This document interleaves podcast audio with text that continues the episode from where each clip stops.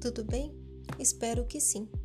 Meu nome é Vivian e estou aqui hoje para falar um pouco sobre as competências socioemocionais. O nosso enfoque aqui serão assuntos relacionados ao ensino médio. E o que veremos hoje? O que são as competências socioemocionais e quais são? O que a BNCC diz sobre elas? Como trabalhar as competências? E uma proposta de atividade para o ensino médio utilizando as competências.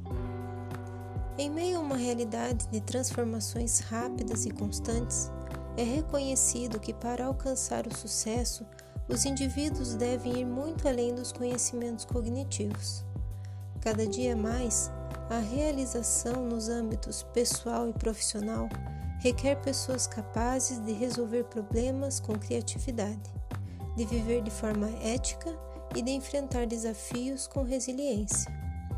Ou seja, é papel da educação formar os jovens em uma dimensão que vai muito além de dominar os conteúdos apresentados. Nesse sentido, entram as chamadas competências socioemocionais. E o que são as competências socioemocionais? A BNCC define assim: Trata-se de uma mobilização de conhecimentos, conceitos e procedimentos, habilidades, práticas cognitivas e socioemocionais, atitudes e valores para resolver demandas complexas da vida cotidiana. Diversos estudos sobre o assunto foram feitos seguindo diferentes campos de pesquisa.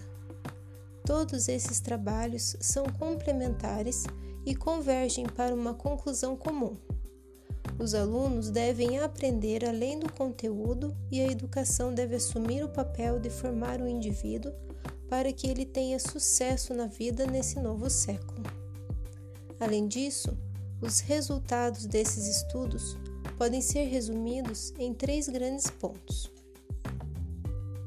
Primeiro, características socioemocionais são ao menos tão importantes quanto as cognitivas em predizer sucesso futuro. Segundo, a escola é capaz de transformar características socioemocionais. E terceiro, grande parte dos benefícios da escola também passam por canais socioemocionais. Vamos ver agora 12 competências socioemocionais listadas a seguir. Primeiro, criatividade. Desenvolvimento de ideias e produtos que são inovadores e úteis para um contexto social a partir da interação entre aptidão, processo e ambiente.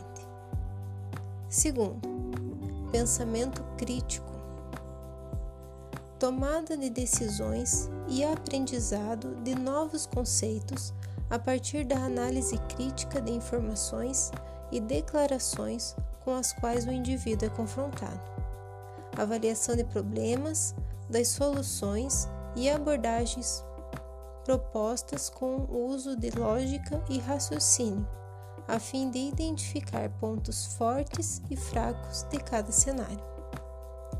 Terceiro, Comunicação. Escutar, compreender, passar adiante e fornecer informações com o uso da fala ou de outras mídias. Quarto, colaboração. Coordenação das atividades de forma coordenada e sincronizada, compartilhando-se tarefas e problemas. Quinto, atenção. Plena percepção focada no presente e em suas várias perspectivas. Sexto, curiosidade. Cultivo de uma mentalidade que busca sempre aprender, compreender o mundo e explorar novas ideias. Sétimo, coragem. Defesa da vontade própria para alcançar objetivos, tomando um posicionamento e, se necessário, confrontando o outro. Oitavo, resiliência. capacidade de lidar de maneira adequada com desafios e mudanças, sem abrir mão da sua identidade e do aprendizado.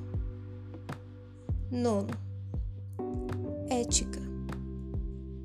Princípios morais que norteiam a maneira como as pessoas vivem e tomam decisões, preocupando-se com o que é bom para a sociedade. Décimo, liderança. Formação de relações éticas entre pessoas preocupadas em alcançar juntas uma mudança. Décimo primeiro, metacognição. Reconhecimento das próprias habilidades, atitudes, valores, conhecimento e aprendizagem.